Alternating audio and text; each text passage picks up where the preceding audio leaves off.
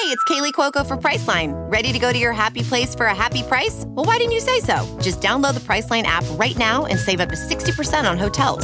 So whether it's Cousin Kevin's Kazoo Concert in Kansas City, go Kevin, or Becky's Bachelorette Bash in Bermuda, you never have to miss a trip ever again. So download the Priceline app today. Your savings are waiting.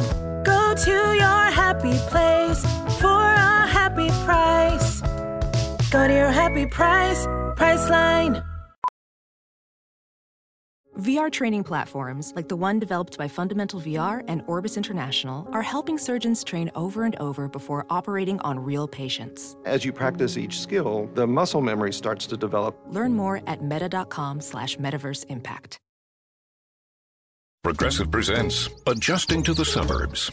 I never thought about space in my cramped apartment, but in this house, all I see is empty space. The sofa and ottoman look like tiny islands in a sea of hardwood floors. I could get 2 ottomans in the living room, but then I'd need another sofa. I could tell people I'm into minimalism. Anyway, when you save with Progressive by bundling your home and auto, that's the easy part of adjusting to the suburbs. Progressive Casualty Insurance Company coverage provided and serviced by affiliates and third-party insurers. There had been abuse in my family, but it was mostly musical in nature.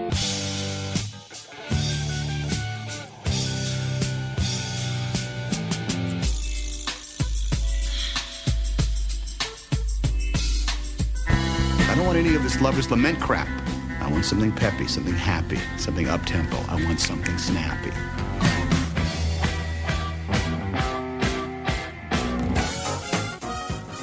In 1977, punk rock hit the mainstream. It energized the kids, scandalized their parents, and changed the course of musical history. I'm Jim DeRogatis from WBEZ and Columbia College. And I'm Greg Cott of the Chicago Tribune. Today we kick off our two-part series on 1977, the year punk broke.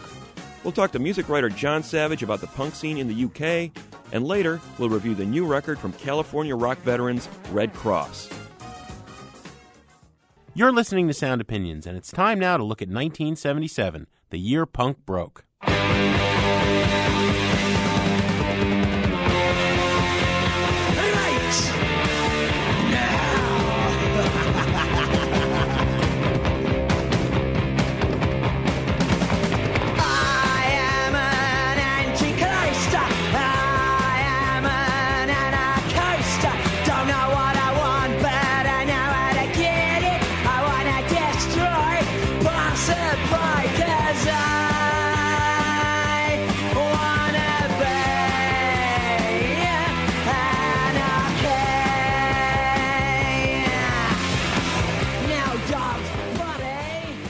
That is Anarchy in the UK by punk icons The Sex Pistols. Jim, as we've discussed on the show before, the history of rock music's filled with landmark years where everything seems to change. New movements emerge, and a whole bunch of great records get released. Listeners may remember that we've examined the years 1967 and 1991 on past episodes of the show. Today, we'll turn our attention to another game-changing year in music history, 1977. We're going to spend 2 episodes looking at the impact of punk rock in the U.S. and the U.K. And this week we're going to focus in on the U.K. because that year saw a deluge of incredible releases from native bands like The Clash, The Sex Pistols, Wire, Buzzcocks, and many others in the exploding London punk scene. Absolutely, Greg. And to discuss that scene, we go now to Wales, where we're talking to Jon Savage, author of the definitive book on this era from the Brit perspective, England's Dreaming. John, it is a pleasure to have you on Sound Opinions. Welcome to the show. Hello. Good to be here. John, your book does an excellent job of taking us through the sociological, cultural, and historic factors that led up to punk exploding in 77. But can you set the scene for us? Why did this music explode at this place and time? I think that it was obvious that something like punk was going to happen. If you were a music fan, which of course I was and still am, you knew that something was going to happen because for several reasons, really. First off, you had these precursors. You had people like the Flaming Groovies. You had people like, obviously, Dr. Feelgood in London, who are fantastically important. Streets are full of signs, arrows pointing everywhere. Bars are full of people trying to get a breath of air. Listen to the weatherman praying for a drop of rain.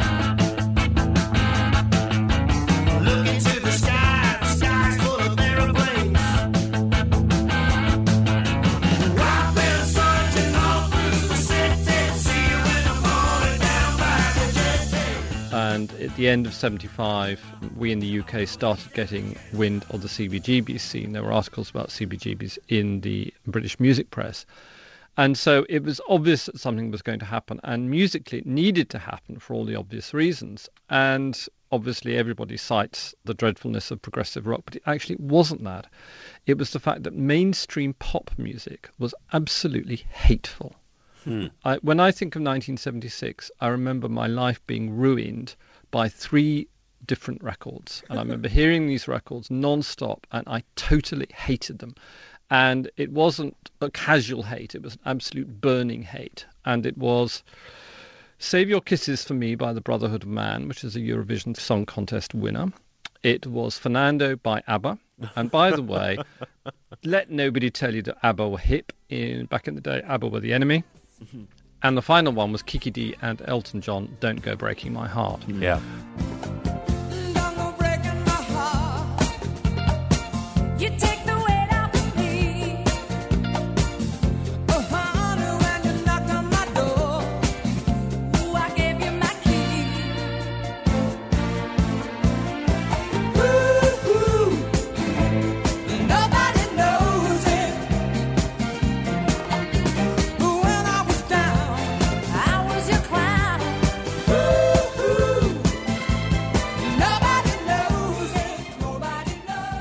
Whenever I think of why punk had to happen, all I have to do is remember those 3 records. But take it from me, the pop music of the day was absolutely terrible. All you have to do is look at any BBC Top of the Pops programme from 1976, and it's full of novelty records. It's full of not even good disco records. It's full of terrible disco records and inane DJs. And the whole level is sort of at a 10-year-old.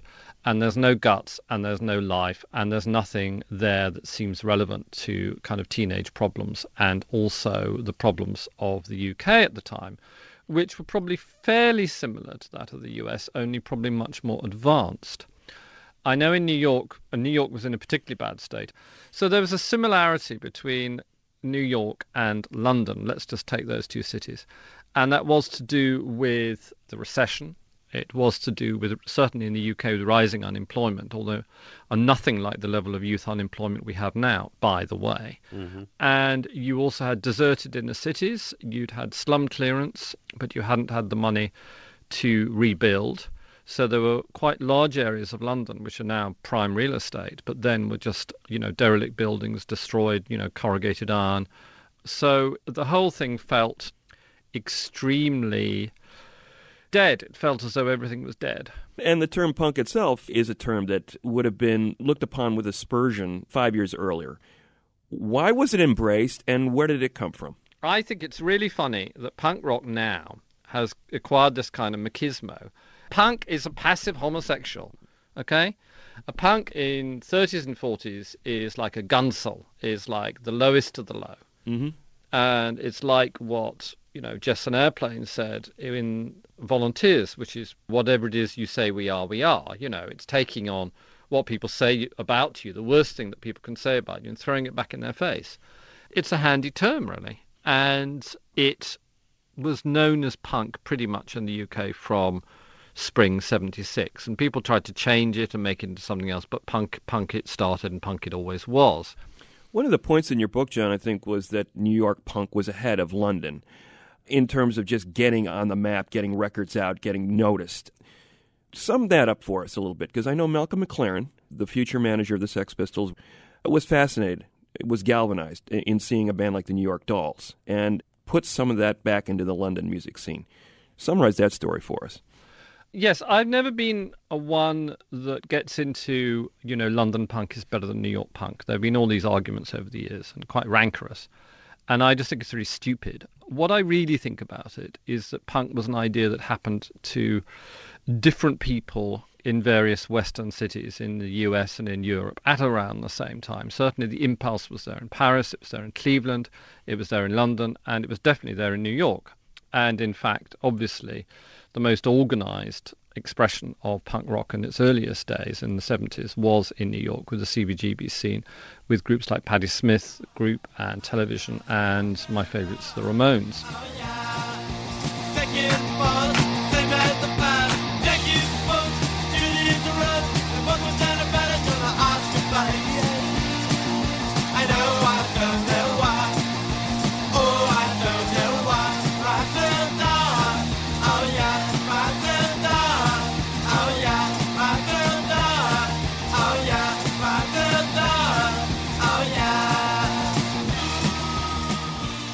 it obviously had a huge influence on British punk. Also because Malcolm McLaren, who was the manager of the Sex Pistols and the owner of the Sex Boutique in King's Road, where the Sex Pistols originated, Sex Pistols, they were the group of the shop, had been to New York in 74-75. He'd met the New York Dolls in 73-74 and loved them and went over to work with them. And while he was working with them in their disastrous last days, he encountered the CBGB scene and saw Richard Hell and the Ramones and people like that. And he thought, right, well, you know, I'll take some of this over. And he took, in fact, Syl Sylvain of the New York Dolls' guitar and gave it to Steve Jones, of the Sex Pistols, back in London. So it was the idea of taking elements of the New York scene, but not lock, stock and barrel. And that's always been the thing. One of the reasons I think the New Yorkers get so uptight about the English scene is that actually the Brits went further with it than the New York groups could. And I was always very disappointed that the Ramones never made it as big as they should have done. I mean, that first Ramones album had a huge impact on British punk rock. Apart from the Sex Pistols, who were up and running before that album came out in April 76, I know because I went out and bought it the day it came out in the UK on import, and it was April 76. And the Sex Pistols, you know, slowed up and slowed down. They had tension and release in their songs, whereas all the British punk rock groups had that na-na-na-na-na-na, you know, thing going on. The Clash in particular and The Damned. I got a feeling inside of me, it's kind of strange, like a stormy sea. I don't know why, I guess these things have gotta be. I've got a new rose, I've got a good. Yes, I knew that I always would. I can't stop to mess around, I got a brand new rose in town. See the sun, it shines. Don't get too close or it'll burn your eyes. Don't you run away that way. You can come back another day. And it was all as a result of seeing the Ramones. So the Ramones basically sped up British music. We're talking to Jon Savage, author of England's Dreaming, getting a little bit of the background on what led up to the great explosion, the plethora of music that came out in 77. You were saying that the English took punk further. Now, Sex Pistols we'll have to deal with, but one of the fascinating things... That sounds obvious. No, we love them. I mean, you've got to love the Sex Pistols. They're as iconic as the Ramones. But when I think of the enduring influence of 77 and English punk today, I'm much more likely to cite the Buzzcocks, Wire, X-Ray Specs. I mean, groups are forming today and really inspired by those sounds that were made in 77 and trying to take them somewhere new. Well, that's because all the groups you cited were and are very good. I mean, the whole point is about punk, the same with anything else. There was a whole load of rubbish. And I remember being at the Roxy and seeing all the groups that came through. And every new punk group would play the Roxy. And some of them, man, they were so ropey. Eater. What was the point of that?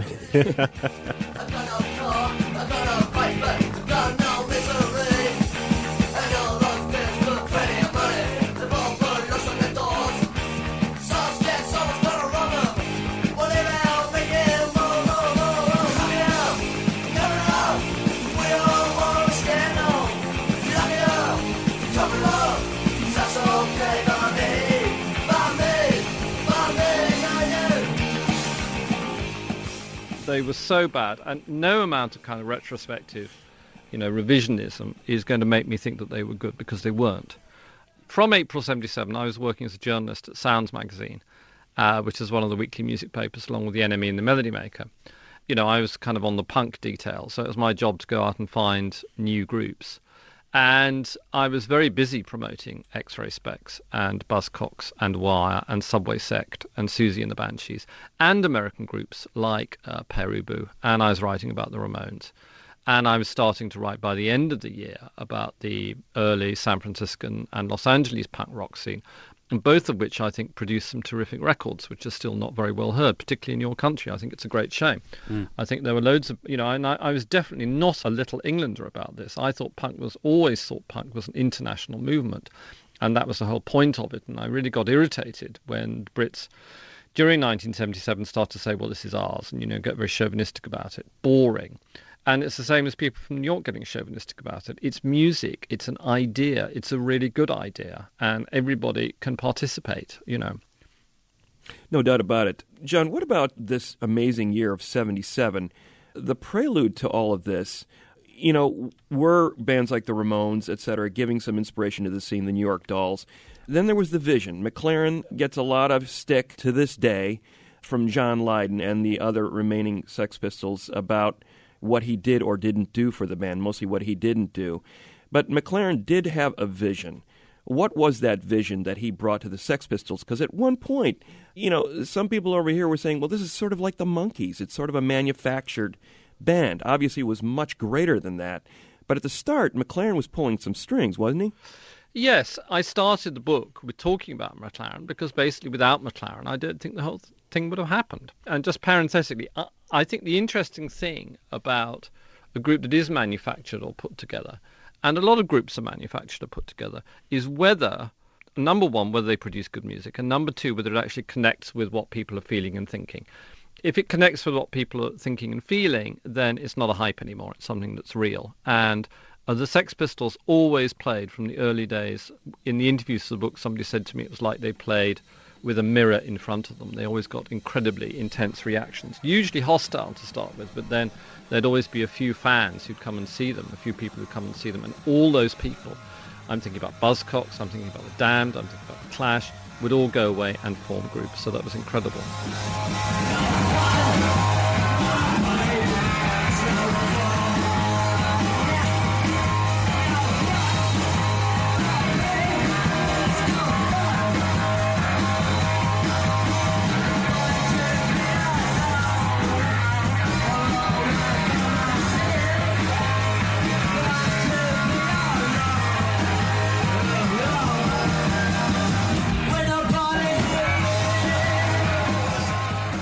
Malcolm, he was like an impresario. It was a bit like a British version of Warhol's Factory. It was somebody who was pulling the strings, somebody who's in control. McLaren as Warhol had this kind of arena. He had the shops, which are like Warhol's Factory. All these kids came and hung around in the shop. They're exposed to weird ideas. They went out and enacted these weird ideas. And so you start to get a scene. And once you get a scene, it's not just a bunch of lunatics, it's a scene, it's something that's happening. The high priest of punk rock is Malcolm McLaren, owner of a punk rock fashion boutique and manager of the Sex Pistols, England's most controversial and, therefore, best-known punk rock group.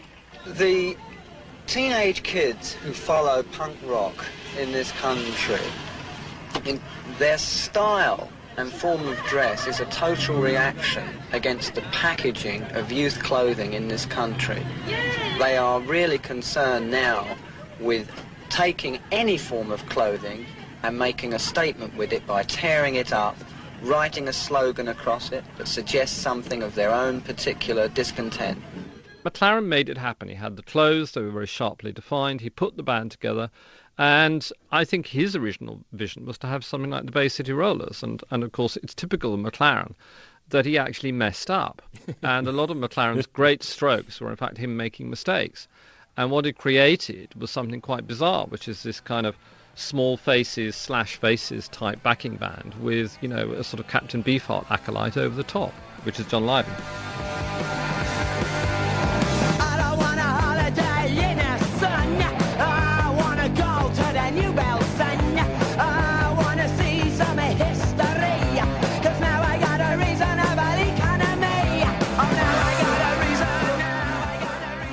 We'll be back with more of our talk about 1977 with author Jon Savage after a short break on Sound Opinions from WBEZ Chicago and PRX. And later in the show, we'll review the latest power pop release from rock veterans Redd Kross.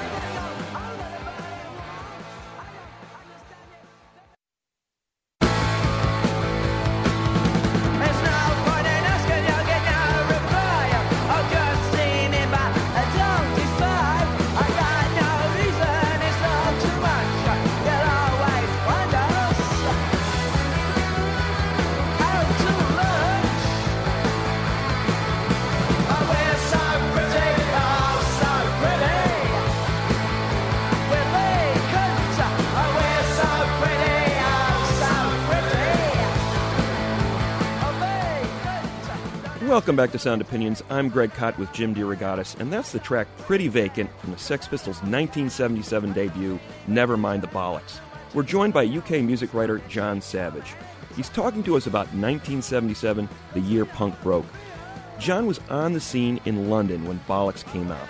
I mean, just look at that title. Never Mind the Bollocks, here's the Sex Pistols. That was UK punk introducing itself to the mainstream. Here we are. The Sex Pistols were scandalizing straight-laced Britons using language like bollocks and releasing these angry, sarcastic singles like God Save the Queen. I mean, it doesn't get much more iconic than that music and that pink and yellow album cover. Bollocks is definitely a classic album, but John, listening to it today, I'm really struck by how conventional some of those sounds are. Those are classic heavy metal guitars and drums. Do you think it sounds as startlingly new and fresh today as it did in '77? Well, I mean, the Sex Pistols, by the time they were recording the album actually came out, it was almost like a tombstone. I remember reviewing it for Sounds. And I actually criticized it. I mean, obviously, in one sense, it was unarguable. You know, it was the Sex Pistols and it has 12 tracks, and most of them are pretty good. But on the other hand, if you listen to the record as a whole, it's actually quite airless. And already by autumn 77, we were all getting used to kind of different ideas of sound. And as you say, it does sound a bit like a metal album, but it also sounds very compressed and there's no room in it to breathe. Mm. The problem for the Sex Pistols was that, you know, it was very dangerous for them in the outside world. They couldn't play concerts and they did get attacked, certainly after the Jubilee. And so they spent a lot of time in the studio. And the album is actually, I would say, overcooked. God save the Queen, the fascist regime, they made you a moron, potential hate bomb. God save the Queen, she ain't no human being.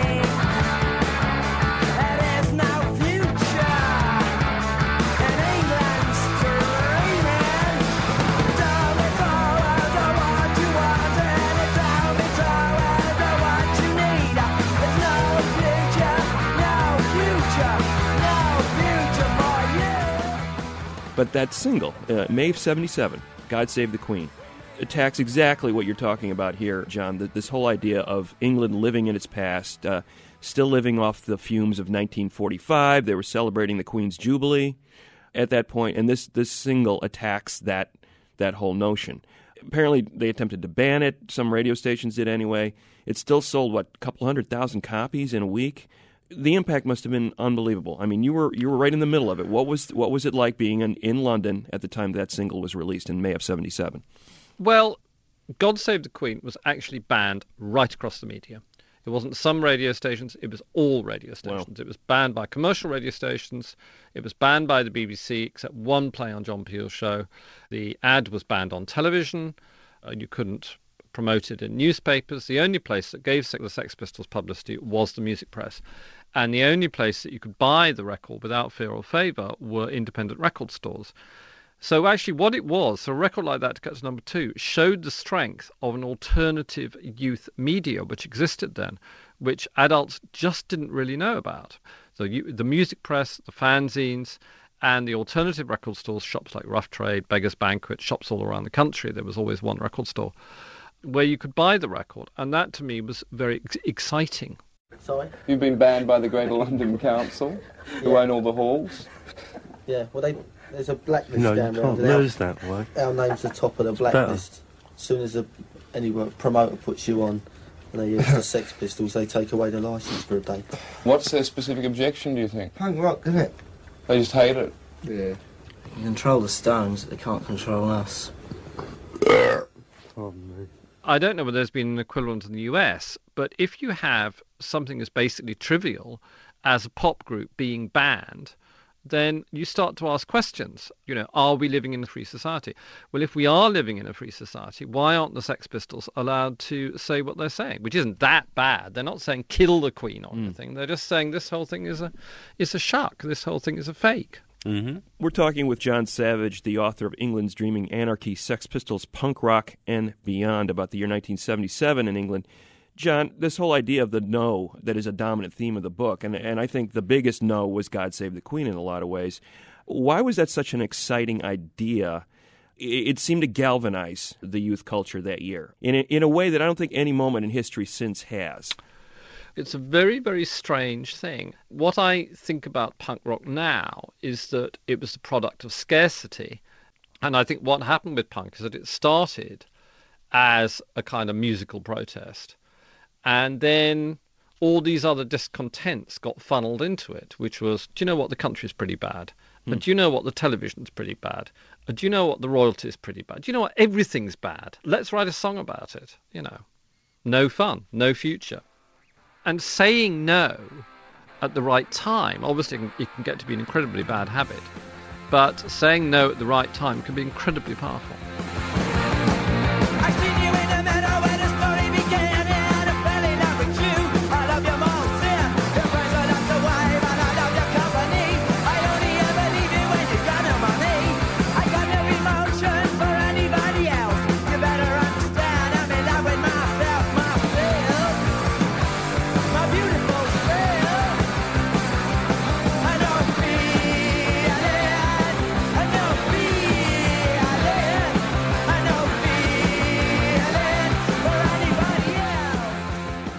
Was incredibly powerful. The Sex Pistols had an amazing year in 77, both good and bad. What about the other bands in the movement, John? The Clash came out with White Riot in April of 77. They were obviously the biggest, or considered, in retrospect, the biggest rivals of the Sex Pistols. What was the reality in 77? I think the Sex Pistols lasted better. You won't hear the Sex Pistols in adverts because the Sex Pistols really do have a dark heart. They just don't care. And the Clash kind of cared, which made them very approachable. They were more conventionally, if you like, socially aware and socially concerned. And in that respect, they were almost like a 60s band. In all the introductions that I did, I said that you prefer to be identified not so much as a rock and roll group, but as a news-giving group. Why? Well, I don't know. Maybe we just... too many songs have been written about love already, you know? Subjects covered, you know. What do you want to say about the news? The news is news, right? So it's not boring. I mean, it's what's happening now, you know. We like to plug into what's happening now. Okay, but what do you want to say about what's happening now? We're just saying life is boring. So we're trying to make it interesting. Make it a bit more exciting. Okay. I saw them do some great shows in 77 at the Rainbow in London and at the Apollo in Manchester. It's two of the best rock and roll shows I've ever seen in my life. And on the one in Manchester, I was in the press pit, and the kids were literally tearing the theatre apart and throwing the seats, you know, ripping the seats out and throwing them at the band. So I'd spent the whole concert dodging these seats as they came flying over. And I remember looking up at Mick Jones, the guitarist, and he just went, "What? What's this all about? What have we done?" And so... in a way, the bands were almost the excuse for the kids to go absolutely mental.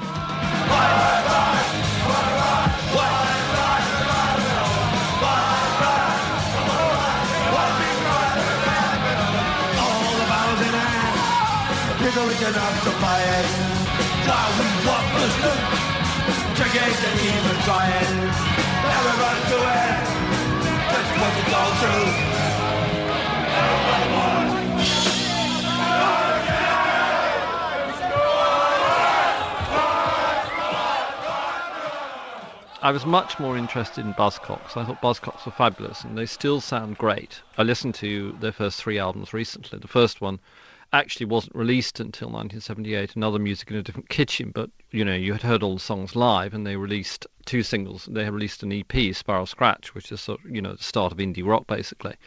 And they released Orgasm Addicts, which is one of my favourite punk songs ever. Because it's funny. Well, you've tried it just for once, found it all right for kicks, but now you find out that it's a habit that sticks, and you're an orgasm addict. You're an orgasm addict. Sneaking in the back door with dirty magazines, so your mother wants to know what all the stains on your jeans, and you're an orgasm addict. You're an orgasm addict.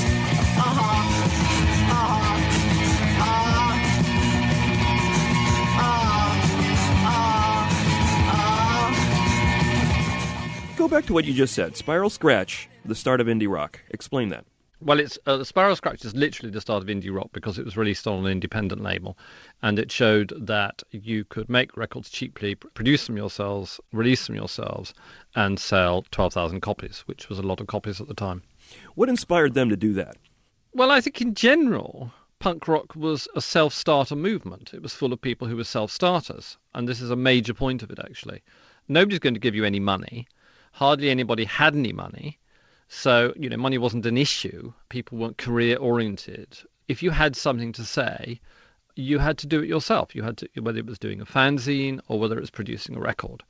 And this was an incredibly powerful idea. In many ways, I think it's punk rock's finest legacy is that people feel empowered to do what they want to do, to make records, to perform, to write. That you could do that and you didn't have to be fantastically skilled or have a lot of expertise.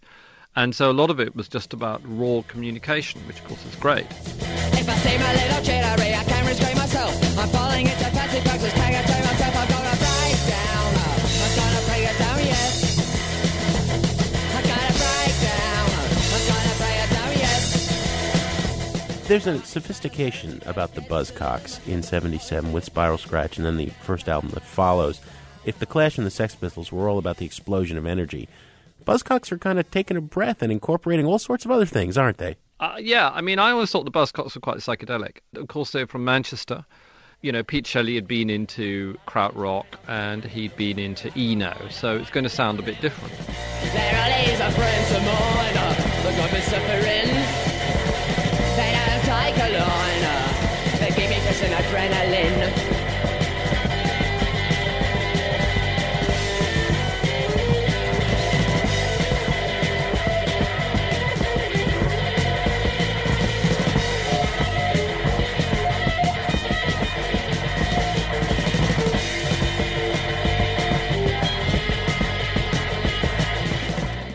Well, talk about the psychedelic connection, you know. Yeah. The Damned had roots in it. Wire was signed by the man who had signed the Pink Floyd, you know, a decade earlier.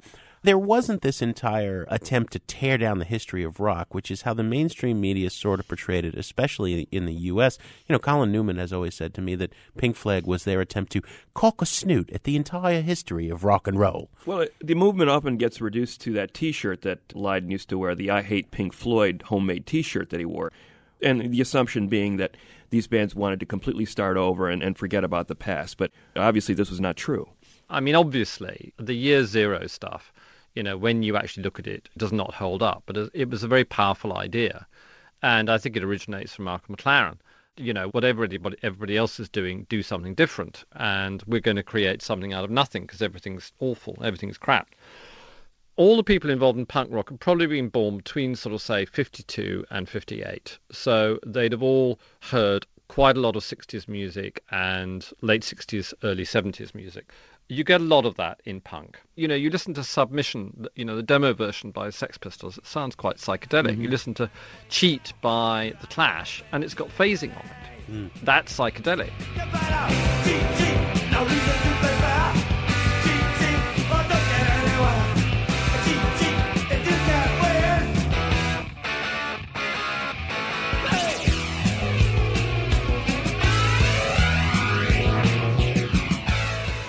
There's a lot of crossover between what was happening in the States and what was happening in the UK. But what, in your mind, are the primary differences, if any, between the two movements? Oh, massive. Well, I mean, the first difference is you listen to a song like See No Evil by Television, and Tom Verlaine goes, I understand all destructive urges.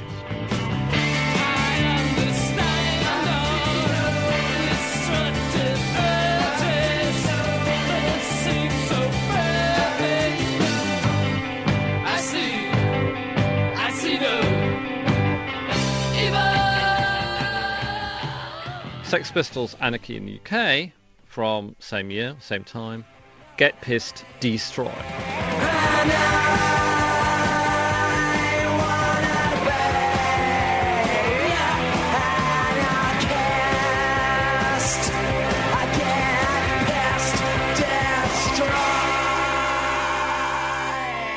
the New York bands are a bit older and they're writing about stuff. The British bands are younger and they're in that stuff. Yeah. The New York bands are standing apart from it a little bit, and they've got this kind of is this a put on or not thing, which the Ramones had. You know, second verse same as the first. You know, you knew that they weren't just dumb; there was something else going on there. Whereas the British group seemed to plug directly into the teenage experience without any barriers. But the main difference, I think, is that the British punk rock groups, number one, they get signed by a major. They'd get on national television. If they had a hit, except for the Sex Pistols, they'd get on Top of the Pops. If you were on Top of the Pops, you'd be seen by a third of the country. There's nothing like that in the States, which is obviously vast, regional. And back in the day, radio was very conservative then. I remember going to LA in 1978 and being appalled because the radio was just non-stop. Beatles, Crosby, Stills and Nash. And I thought, oh... Mm-hmm. Things are really different here. There is no chance for any of these punk rock groups. None at all. Yeah, that's very true. What is the legacy of 77? We're here 35 years later.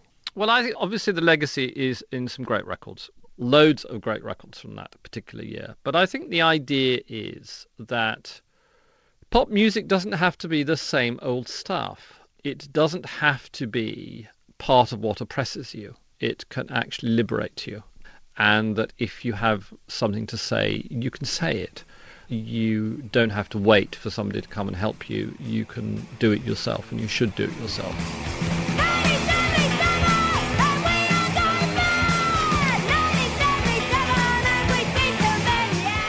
Well, we've been talking to Jon Savage, author of England's Dreaming, about punk in the UK, 1977. Jon, it's been a pleasure having you on Sound Opinions. Thanks very much. I really enjoyed it. So, Jim, we've just heard Jon Savage talk about all the great records that came out in 1977 by people like The Clash, The Sex Pistols, The Buzzcocks. There were tons more, of course. And now what we would like to do is play some of the music that you and I particularly were fond of from that year. I mean, there's so much to choose from. So many great singles, so many great albums that came out in 77. The first flowering of punk rock in the UK. I'm going to go to one of the more obscure bands from that movement, but I think their music really holds up. And I think as an emblem of what was going on at the time, nobody really did it better than the Adverts. Now, some people may say, who the heck are the Adverts? But for 3 years, I think they epitomized what UK punk was all about. This is a band that formed in 1976, a co-ed band. Two leaders in the band, Tim Smith, a.k.a. TV Smith, and Gay Black, a.k.a. Gay Advert. Now, some people think of Gay Advert as the first UK female punk rock star. They added two other players to the band. The greatest names in the world, Jim. I mean, in terms of just naming themselves, fantastic job. Howard Pickup and Laurie Driver. Okay? You've got this quartet of people who traveled to London, formed this punk band, and they became one of the first bands to play the Roxy in London just as it was becoming the primary punk club. Their first single was released in April 77. It was called, appropriately enough, One Chord Wonders. It summed up this whole idea that you don't have to be a rock star. You don't have to be particularly proficient at your instrument. You don't have to be this musical god to play punk rock. Anyone can do it. The license that you can get out of bed today, form a band. It was more about your ideas rather than your technical prowess. And this song sort of embodied that idea. And what's more, it adds the caveat, even if you don't like it, we don't care. We're going to keep going ahead. We're just going to keep plowing ahead. Great melody, those buzzing guitars in this one great package. The Adverts with One Chord Wonders on Sound Opinions. 1, 2, 3, 4...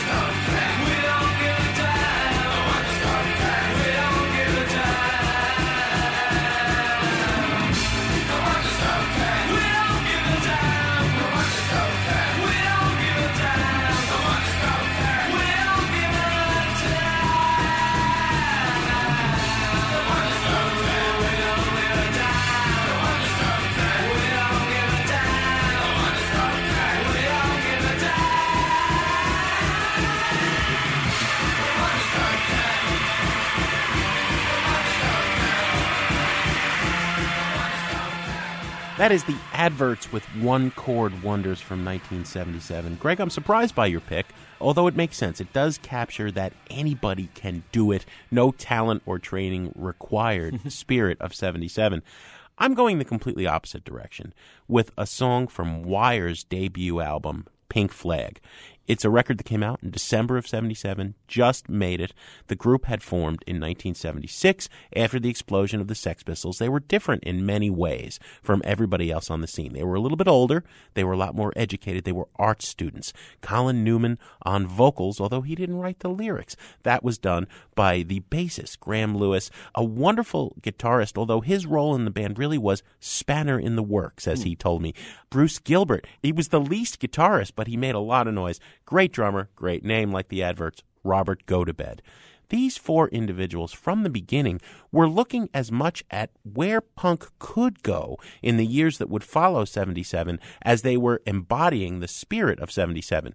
They'd make three albums before disbanding temporarily in 1980 that would prove hugely influential on what would become alternative rock. Covered by and paid homage to by R.E.M., the Sex Pistols, the Minutemen, Sonic Youth, Husker Du, Ministry, Big Black, the Feelies, Chris Connolly. Anybody who made inventive music in the 90s and today has listened to Wire, even though they didn't sell a lot of copies of this record. It is a perfectly conceived 21-song suite. They were taking Chuck Berry and the Velvet Underground and the Modern Lovers and everything that they had loved that was not cheesy art rock and turning it into punk. Although they also had that art rock side. You're not going to hear a lot of that expansive sound in the song I'm going to play, but it is the spirit of 77. There are no heroes. This song is called Ex-Lion Tamer. It's about imagining Tonto and the Lone Ranger without silver bullets, and Robin's quit the scene, the Capes Crusader's a loser. You just stay there glued to your TV set. There are no superheroes going to rescue us out of the plight we're in. All we have is the music we're about to make. I would say, you know, you and I are asked a million times, what's the one album that has meant more to you in your life? I mean, how do you say the Velvet Underground or this or that? You know, it changes from minute to minute. But I will say I've listened to this album and lived with it more than any record in my life.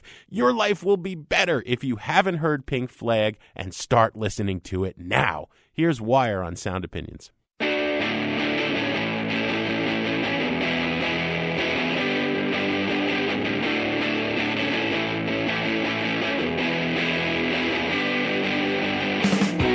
There's great danger for the loneliest stranger in town. No silver bullets, not to split the scene. Next week will solve your problems.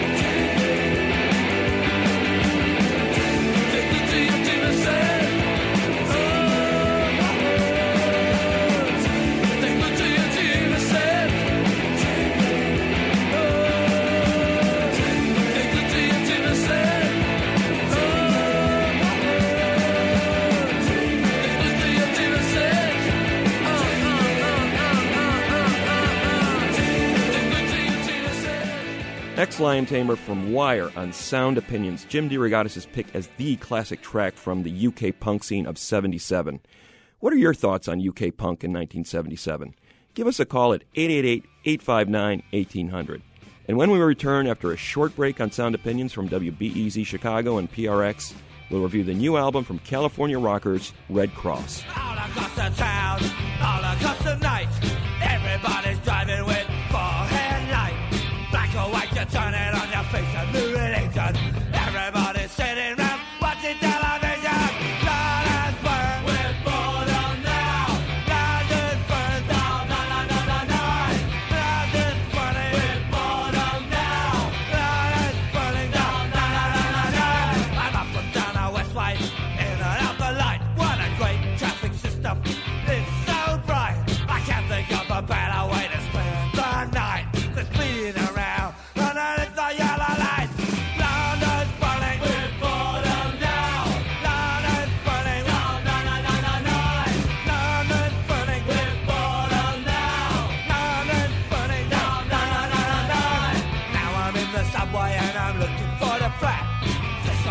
this block, this release of that, going down through the empty block, looking for a home.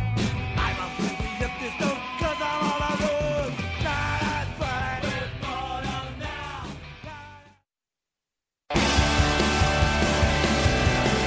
You did it, my friend, got away once again, you'll get caught. Just you wait, you will see. In one of us all, put your hands on the wall. You'll get caught, wait and see. Remember your life was once good, thereafter you now. Welcome back to Sound Opinions. I'm Jim DeRogatis. My partner is Greg Kot, and that is a song called Stay Away from Downtown by the California band Redd Kross from Researching the Blues.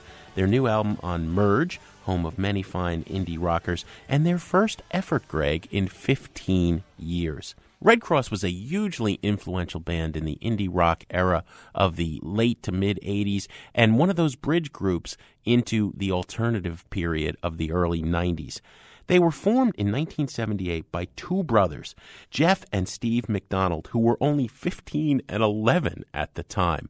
They were really adopted as the kid brothers of the LA hardcore punk scene, sneaking into shows by the Circle Jerks and Black Flag. Members of those bands would play at different points in the ever-evolving lineups of Redd Kross, making their debut on a series of independent labels and known as much for their exuberant power pop, heavy metal, glam rock sounds as for their love of 70s kitsch. Remember, this is a period they barely experienced, but they were gaga about Linda Blair and Susan Day of the Partridge Family, fascinated by Charlie Manson.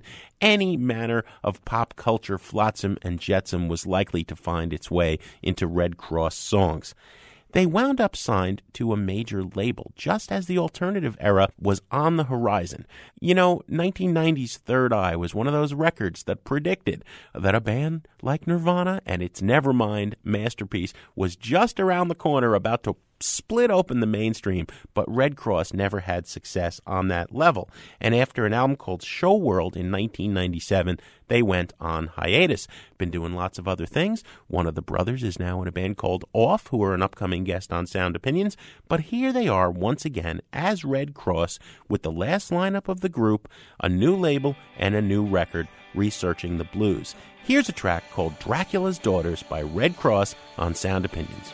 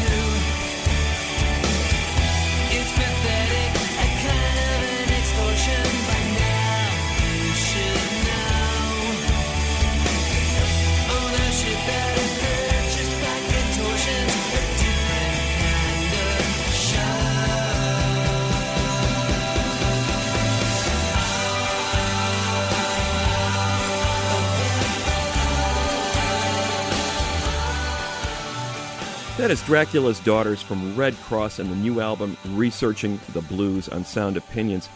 You can hear the wistfulness in those vocal harmonies on that track. the brothers Jeff and Steve McDonald. There's nothing like those two voices melding, along with Robert Hecker on guitar and drummer Roy McDonald, no relationship. And it's a great band. Maturity normally spells bad news for punk bands trying to come back and make a record this late in the game. But for these guys, they've really honed their sound. They've cut all the fat out of it. 10 songs blitzing by in less than 33 minutes. There's not a wasted moment on this record. Even the guitar solos sound great. I mean, 8 bars and they give it to you and then they get out. They don't have a lot to say. They're not particularly profound. One thing I've noticed is that they've taken themselves a little bit more seriously. They don't have those kitsch culture references that made their earlier records so much fun. But in terms of just power pop melody, I mean, these guys have just totally embraced and embodied the form. So I give the new Redd Kross album, Researching the Blues, a buy it rating. I couldn't agree with you more, Greg. Researching the Blues is a buy it record. I don't know about the lack of kitsch. I mean, Dracula's Daughters is followed by a song called Meet Frankenstein. But I agree. These guys have always been brilliant pop craftsmen. They grew up in Hawthorne, California, which also gave us the Beach Boys, right? It's in their blood. And, you know, what I loved about Third Eye in 1990 is songs that were surprisingly deep, like I Don't Know How to Be Your Friend. And there are several on this album, Winter Blues, the title track, Uglier. It's a great record. It's a power pop pleasure. It's been a great year between the DBs coming back with a great power pop album, Redd Kross being back on the scene. This is a great album. I'm glad we're on the same page. It's a buy it for me as well. What do we have on the show next week? Next week, Jim, we'll have part 2 of our exploration of the year punk broke, 1977, this time from the New York perspective. Greg, as always, we have some thank yous to say on the way out. Sound Opinions is produced by Jason Saldana and Robin Lynn. Our assistant producers are Annie Minoff and Michael DeBonis. Our intern is Deborah Olalea. And our fearless leader, our executive producer, Tori Southside Malatia, if he was an English punk band in 77, he'd be Slaughter and the Dogs.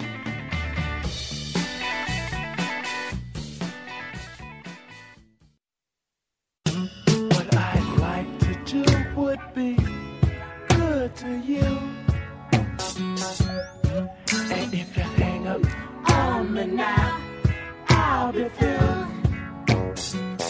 I'm just living and I love it. On Sound Opinions, everyone's a critic, so now it's time to hear what you have to say. And if I can get to love you, what's the telephone bill? New messages. Hey, Jim and Greg. This is Luis calling from Bloomington, Indiana. I was just calling to let you know I was excited to listen to your album dissection of David Bowie's Rise and Fall of Ziggy Stardust and The Spiders from Mars, but I must say I was a little disappointed in the piece. It would have been nice to hear a more in-depth discussion on the album instead of just your ramblings on your opinions of the album, especially with the fact that there have been a number of new books published on Bowie's Ziggy Stardust era just in the past few months, most notably the book When Ziggy Played Guitar by Dylan Jones.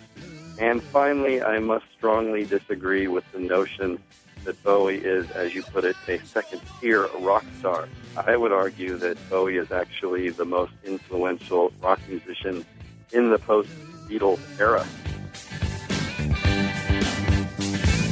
I will sit right down, waiting for the gift of sound and vision.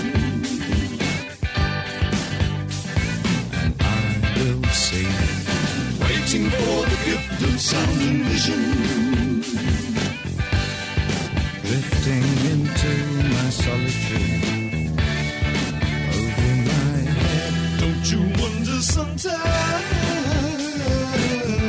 sometimes? What other artist has influenced such wide-ranging musicians as Lou Reed, Iggy Pop, Philip Glass, Sex Pistols, Duran Duran, Boy George, LCD Sound System, Arcade Fire, TV on the Radio, and the list really does go on and on and on. In no way is this man a second-tier musician. So thanks for listening to my opinion. Take care and keep up the good work. My name is Evan Kepnick. I'm calling from Milwaukee, Wisconsin. I just listened to an interview with Jack White. It was excellent. I was in the shower, so I could not tell my nose was bleeding. Dripped down my body to the floor, up below my feet. Look in the mirror of my face, I thought I had a disease. Yeah. And there's a woman with her fingers in my icebox. She peeped around the corner, asked me if I'm okay. I had to park my car and stop so I could actually listen to the whole thing. And it was really, really a fantastic interview. And I wish it could have been longer. I'm glad it was a little bit shorter, though, because I have things to do. But it was really great. So thank you for that, and thanks for keeping radio alive. I'm glad you guys are still rocking it. Thank you.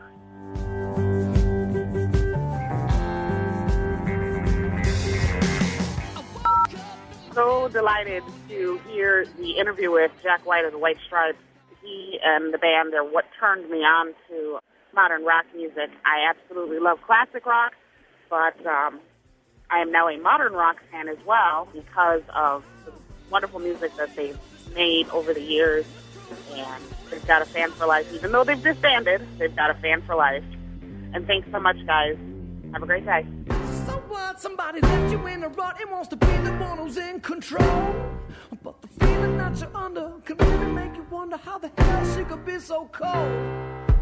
So now you're left denying the truth, and it's hidden in the wisdom in the back of your tooth. You need to spit it out in a telephone booth while you call everyone that you know and ask her where do you think she goes. Hi, it's Chris Lukian, Cincinnati, Ohio. Jack White's interview was great. He's an incredible artist, and he keeps opening up more and more and more, and you really get to realize the person that he is. I've been to Third Man about a month or two ago, and it's neat how often you get to go to a place like that really just, you know, shows what this artist is and what he has to offer. It's incredible, and you can't imagine, you know, what else he's going to have in the future, and it's just amazing. So thanks for the interview. It's really enjoyable. Take care. No more messages. To give us your opinions on Sound Opinions, call our hotline, 888-859-1800. We'll be back next week with more Sound Opinions, produced by WBEZ Chicago and distributed by PRX. Yeah, you were hearing a different song, but you were hearing a different song. Progressive presents Adjusting to the Suburbs. I never thought I'd care about gardening until I bought a house in the suburbs. But now I find myself in conversations about liquid fertilizer, and I wonder, am I the fertilizer guy now? No way. Everyone knows the ratio between phosphorus and nitrogen, right? Yeah, I'm still totally cool. Anyway, when you save with Progressive by bundling your home and auto, that's the easy part of adjusting to the suburbs. Progressive Casualty Insurance Company coverage provided in service by affiliates and third-party insurers.